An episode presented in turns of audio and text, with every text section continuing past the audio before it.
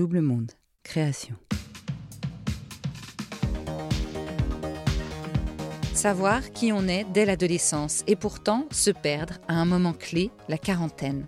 Chacun, parce qu'il pense, est seul responsable de la sagesse ou de la folie de sa vie, c'est-à-dire de sa destinée, écrivait Platon il y a tant de siècles. Isabelle connaissait sa destinée, vivre au milieu de la nature. Mais il a en effet fallu folie et sagesse pour la rejoindre dans la paix. Bienvenue dans 40. N'hésitez pas à vous abonner sur votre application de podcast préférée, Apple, Spotify, Deezer, Amazon Music et bien d'autres.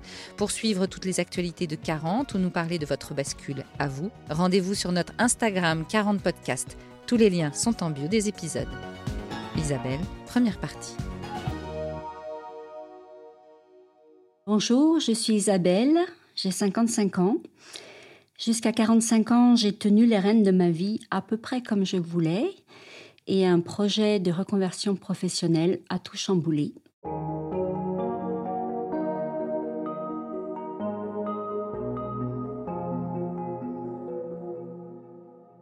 Alors, je suis née en région parisienne et puis j'ai ensuite vécu à Paris euh, jusqu'à mes 18 ans, mais j'ai très tôt euh, décidé que je ne vivrais pas à Paris. C'était un endroit que je n'aimais pas. Jusque 12 ans, j'ai eu une vie euh, classique avec des parents qui se sont séparés, euh, des évolutions professionnelles. Je suis plutôt d'une famille d'un milieu socioculturel élevé. Il n'y avait pas forcément beaucoup d'argent au départ, mais ça s'est allé en progressant. Et à partir de 12 ans, j'ai vraiment eu une bascule déjà dans ma vie. Et je me suis mis à rêver de campagne, à rêver de retour à la terre. Je suis rentrée un peu dans une histoire euh, baba cool, un peu anti-système, un peu euh, anti-patron. Voilà, j'avais des envies de liberté. Euh, j'écrivais sur mes fiches de rentrée à l'école, mais même au collège et même au lycée que je voulais être bohémienne. Voilà, je voulais pas faire d'études, je voulais, euh, je voulais la liberté, je voulais euh, euh, sortir des systèmes très financiers, très économiques, très mercantiles. Parce que ma maman avait trouvé un riche mari que je n'aimais pas et que je trouvais que ce n'était pas une valeur. Aussi peut-être parce que j'ai une maman et un beau-père qui sont euh, psychanalyste et qui faisait beaucoup d'argent avec le malheur des autres, ce que je trouvais euh, très répréhensible à mes yeux. Et à l'âge de 12 ans, j'ai commencé à faire des économies, c'est-à-dire je me suis donné des petits boulots très tôt. Alors je faisais du babysitting, mais je je fabriquais des choses, je fabriquais des choses pour euh, en tricot, en crochet, je faisais du tissage, je faisais des vêtements, des pulls avec de la laine euh, de mouton brut que je lavais, que je cardais, que je filais, que je teignais avec des plantes que j'allais chercher dans la forêt en RER. Voilà, je faisais des choses comme ça, je faisais des économies, je mettais des petites affaires de côté, personne ne me croyait que j'allais partir. Et puis quand j'ai eu mon bac à 18 ans, euh, trois jours après, j'ai eu mes résultats et c'était OK, je suis partie au fin fond de l'Aveyron, dans le sud-ouest.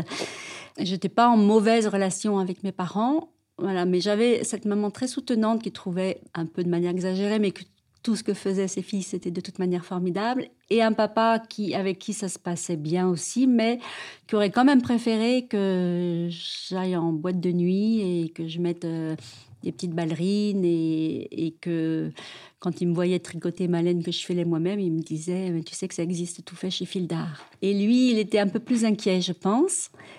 Mais mon père, quand je suis partie et qu'il est tombé des nues, et je lui ai dit, mais ça fait six années que je le dis, il m'a dit, mais je t'ai jamais cru. Ce moment-là a été vécu par lui comme un abandon.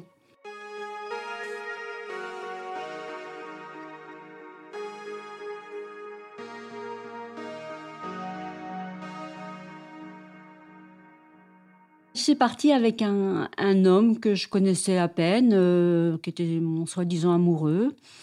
Euh, je me suis retrouvée euh, au fin fond de la campagne avéronaise, au départ dans une famille, puis dans des familles voilà, qui vivaient beaucoup de l'accueil d'enfants placés par la DAS. Et là, j'ai appris euh, à faire ce qu'on fait à la campagne, euh, s'occuper des poules, des cochons, traire les chèvres, tuer les poules, tuer le cochon, faire le potager, réparer les clôtures, euh, conduire le tracteur. voilà, j'avais vraiment envie de tout faire, j'avais soif d'apprendre. Dans ma vie d'adulte, été très coutumière des virages euh, très serrés, parce que j'ai souvent fait des grands virages. Donc à un moment, j'ai quitté ça parce que j'ai trouvé que quand même c'était un peu euh, réduit et que justement, je venais aussi d'une famille où il y avait beaucoup d'ouverture euh, culturelle, intellectuelle, et ça me manquait un peu. Enfin, ça me, ça m'allait pas de me dire, je passe ma journée à fabriquer ma subsistance, ma nourriture j'aimais beaucoup, mais ça me suffisait pas et je me voilà. Donc à partir de là, j'ai eu dans ma vie beaucoup de grands virages. Donc j'ai fait pas mal de petits métiers. J'ai travaillé en, en crèche en faisant fonction d'éducatrice de jeunes enfants. J'ai travaillé dans une école de musique en faisant de l'éveil musical euh, pour les enfants. Voilà, six ans après avoir eu mon bac, je me suis un peu secouée. J'ai eu envie de me resocialiser un peu plus. J'ai voulu reprendre des études et je n'ai pas été acceptée dans les écoles. Euh, auquel je postulais, donc éducatrice de jeunes enfants ou intervenante musicale. Et je me suis retrouvée vraiment par hasard à m'inscrire en, en DUG de théâtre à Aix-en-Provence. Euh, je pratiquais pas le théâtre, je n'y allais pas, ça m'intéressait pas, mais il y avait un bureau d'animation théâtrale et j'avais imaginé que ça me donnerait une corde de plus à mon arc pour euh, travailler avec les enfants. Et là, euh, ma vie a changé euh, encore une fois. C'était une porte vers, bah, la création, vraiment la création, et puis vers, vers des aspects de moi, par le jeu, des portes ouvertes sur moi-même, sur d'autres capacités que j'avais, sur d'autres aspects que je pouvais sortir de moi. Et c'était vraiment fort. Je me suis découvert une capacité à m'extérioriser, à être moins gentille, moins timide à exprimer qui j'étais à des moments sans craindre euh, d'être euh, la mauvaise petite fille, pas obéissante et qu'on n'allait pas aimer parce qu'elle piquait des crises. Il y avait une part de moi qui avait peur, puis il y avait une part de moi qui pouvait pas faire autrement que de faire ce que je sentais qu'il fallait que je fasse. Et donc, euh, voilà, je m'épanouis. En fait, j'ai, oui, moi j'ai 23 ans, je suis avec des, beaucoup de petits jeunes et puis aussi quelques reconversions. Moi, je, et puis je, retombe avec bonheur dans quelque chose que j'avais vraiment euh, dénigré, qui est l'apprentissage euh, scolaire. J'étais à la fac, en plus c'était un double DUG parce que le DUG théâtre ne donnait pas un diplôme. Donc j'étais en théâtre et communication. Donc tous les jeunes qui sortaient du bac théâtre râlaient, mais moi je me régalais en fait de tout ce que j'apprenais. Et, et puis à la fin du DUG, j'ai pas du, je me suis pas sentie de me dire ok, je deviens comédienne. C'était pas encore accessible dans ma tête. Et je me suis orientée euh, vers l'administration du spectacle. Et au bout de deux ans, euh, je me suis retrouvée stagiaire pour euh, finaliser une, licence de conception de projets culturels et dans un grand théâtre à Lyon. Et je me suis retrouvée à tapisser les étagères pour la stagiaire en chef. Donc moi, j'étais la sous-stagiaire et là, j'ai tout envoyé bouler. Et je me suis dit, non, mais moi, je veux faire des spectacles, en fait. Donc, j'ai interrompu euh, ce cursus que j'ai finalisé par la suite. Ça, c'était une fin d'année scolaire, mois de juin. Et en septembre, euh, j'ai commencé à répéter un spectacle avec un, comédien que je connaissais à peine, sur les bords du Rhône à Lyon, parce qu'on n'avait pas de salle de spectacle. Et puis, euh, finalement, j'ai monté une compagnie pour postuler sur un tremplin jeune compagnie. Et Là, ça a lancé une aventure de 17 années de compagnie sur Lyon et région lyonnaise, euh, autofinancée, euh, jeune public, tout public, euh, rue, euh, beaucoup d'interventions artistiques et, beaucoup de créativité, de recherche autour de, de, création seulement originale. Moi, j'ai pas du tout monté de texte. Le texte était vraiment la dernière roue de la charrette pour moi au théâtre. Donc on a, évolué vers quelque chose de très musical et chorégraphique.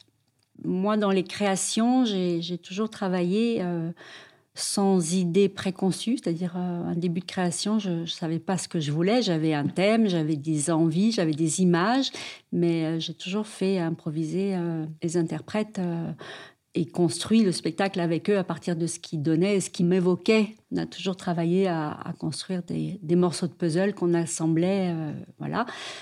Mais c'est vrai que je restais, euh, je restais la meneuse de projet. Euh, Je travaillais beaucoup avec un ami qui était administrateur, donc on, menait la barque tous les deux.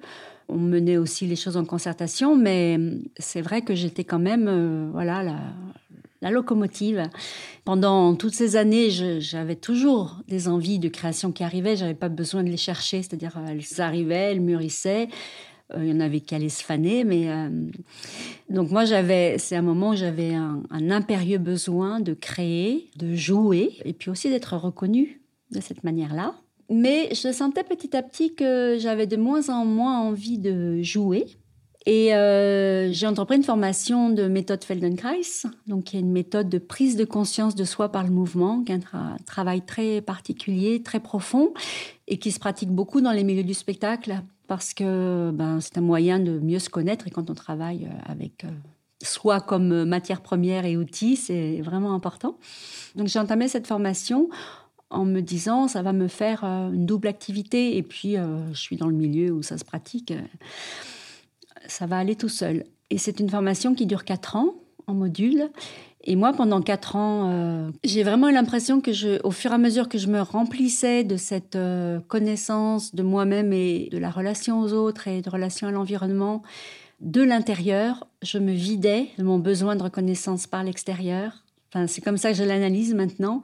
Et je me vidais de mon besoin d'artistique, en fait. Et au bout de quatre ans, bah, j'ai terminé, c'était octobre 2011. Et je me suis dit, mais il faut que j'arrête. Je veux arrêter, je veux arrêter. Et, euh, et en décembre, euh, j'ai annoncé à tout le monde que j'arrêtais.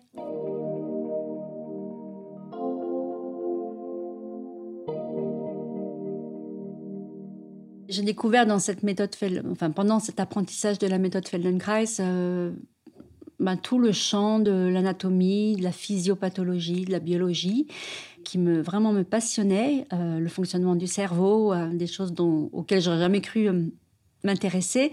Et j'avais par ailleurs deux amies qui étaient aussi en reconversion d'infirmières. Et quand elles me racontaient ce qu'elles apprenaient à l'école, je me disais, oh là là, mais j'aimerais trop apprendre ça. Et je me suis dit, je veux faire une école d'infirmière. Donc ça, j'ai décidé ça au mois de décembre 2011 et il y avait les concours en mars 2012, donc c'était très rapide. Moi, j'ai passé beaucoup de temps pour préparer ces concours à faire des tests psychotechniques parce que j'achetais des cahiers et puis au début, je comprenais pas les exercices, je voyais vraiment pas ce qu'il fallait faire et en plus, je comprenais pas les réponses non plus. Tellement j'étais pas mateuse, pas technique euh, de cette manière-là. Dans ma tête, il y avait très naïvement l'idée que un diplôme d'infirmière allait légitimer ma pratique euh, Feldenkrais, qui n'est pas un diplôme euh, d'État, bien évidemment, c'est un certificat, et que ça allait me permettre de rentrer dans les institutions, dans les endroits où il faut montrer un peu patte blanche. Euh. Et là, ça a été le début de trois années catastrophiques. Donc, je suis rentrée à l'école la fleur au fusil. Moi, j'adore apprendre, j'adore découvrir des nouvelles choses. Et au début, ça s'est pas trop mal passé parce qu'il y avait une directrice intérimaire qui faisait le minimum du travail, qui n'avait pas d'avis particulier sur qui étaient les élèves.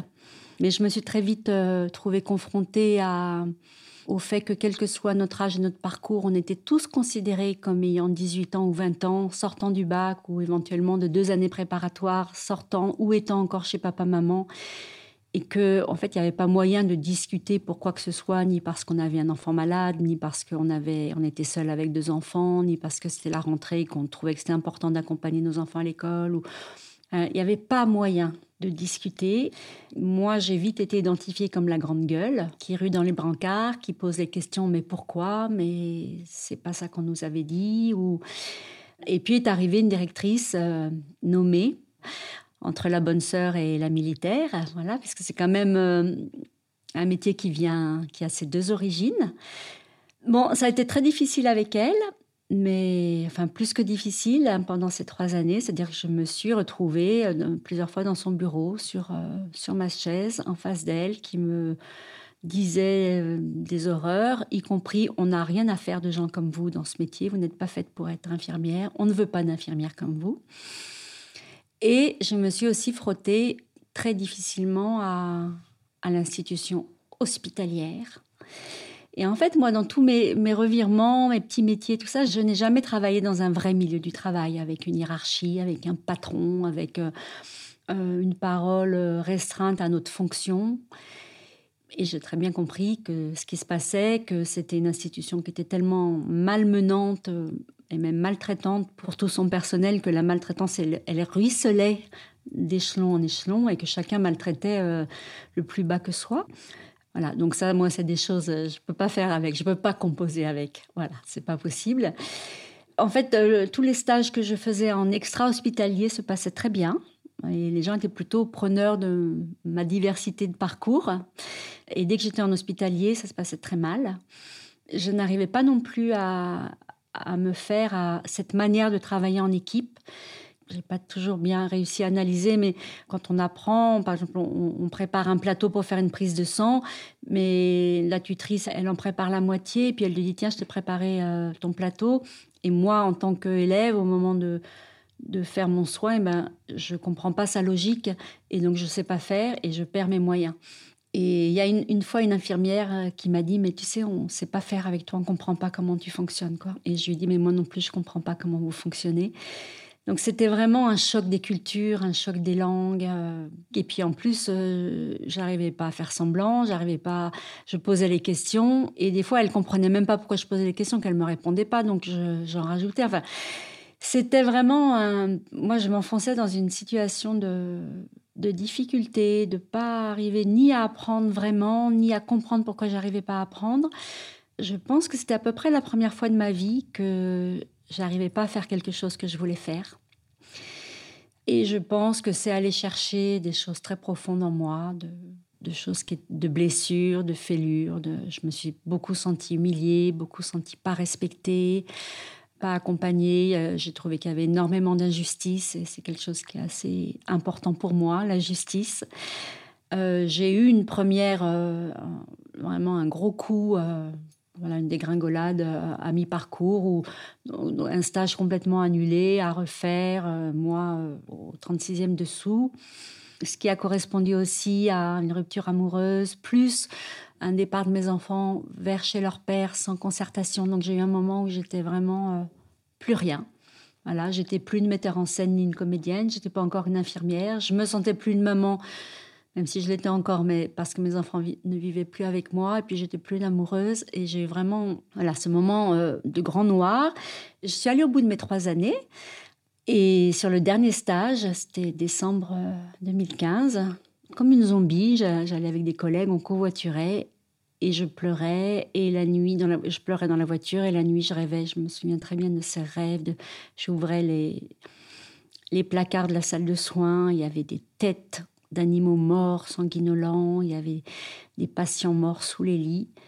Et un matin, j'étais dans ma voiture et j'appelle les, les collègues, je leur dis, je n'y vais pas. Allez, si, viens, on va t'aider, on va te soutenir. J'ai dit, non, c'est terminé.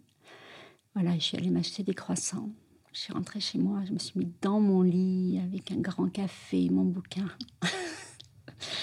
voilà, et beaucoup de mes amis m'ont dit, enfin, t'as arrêté. À suivre.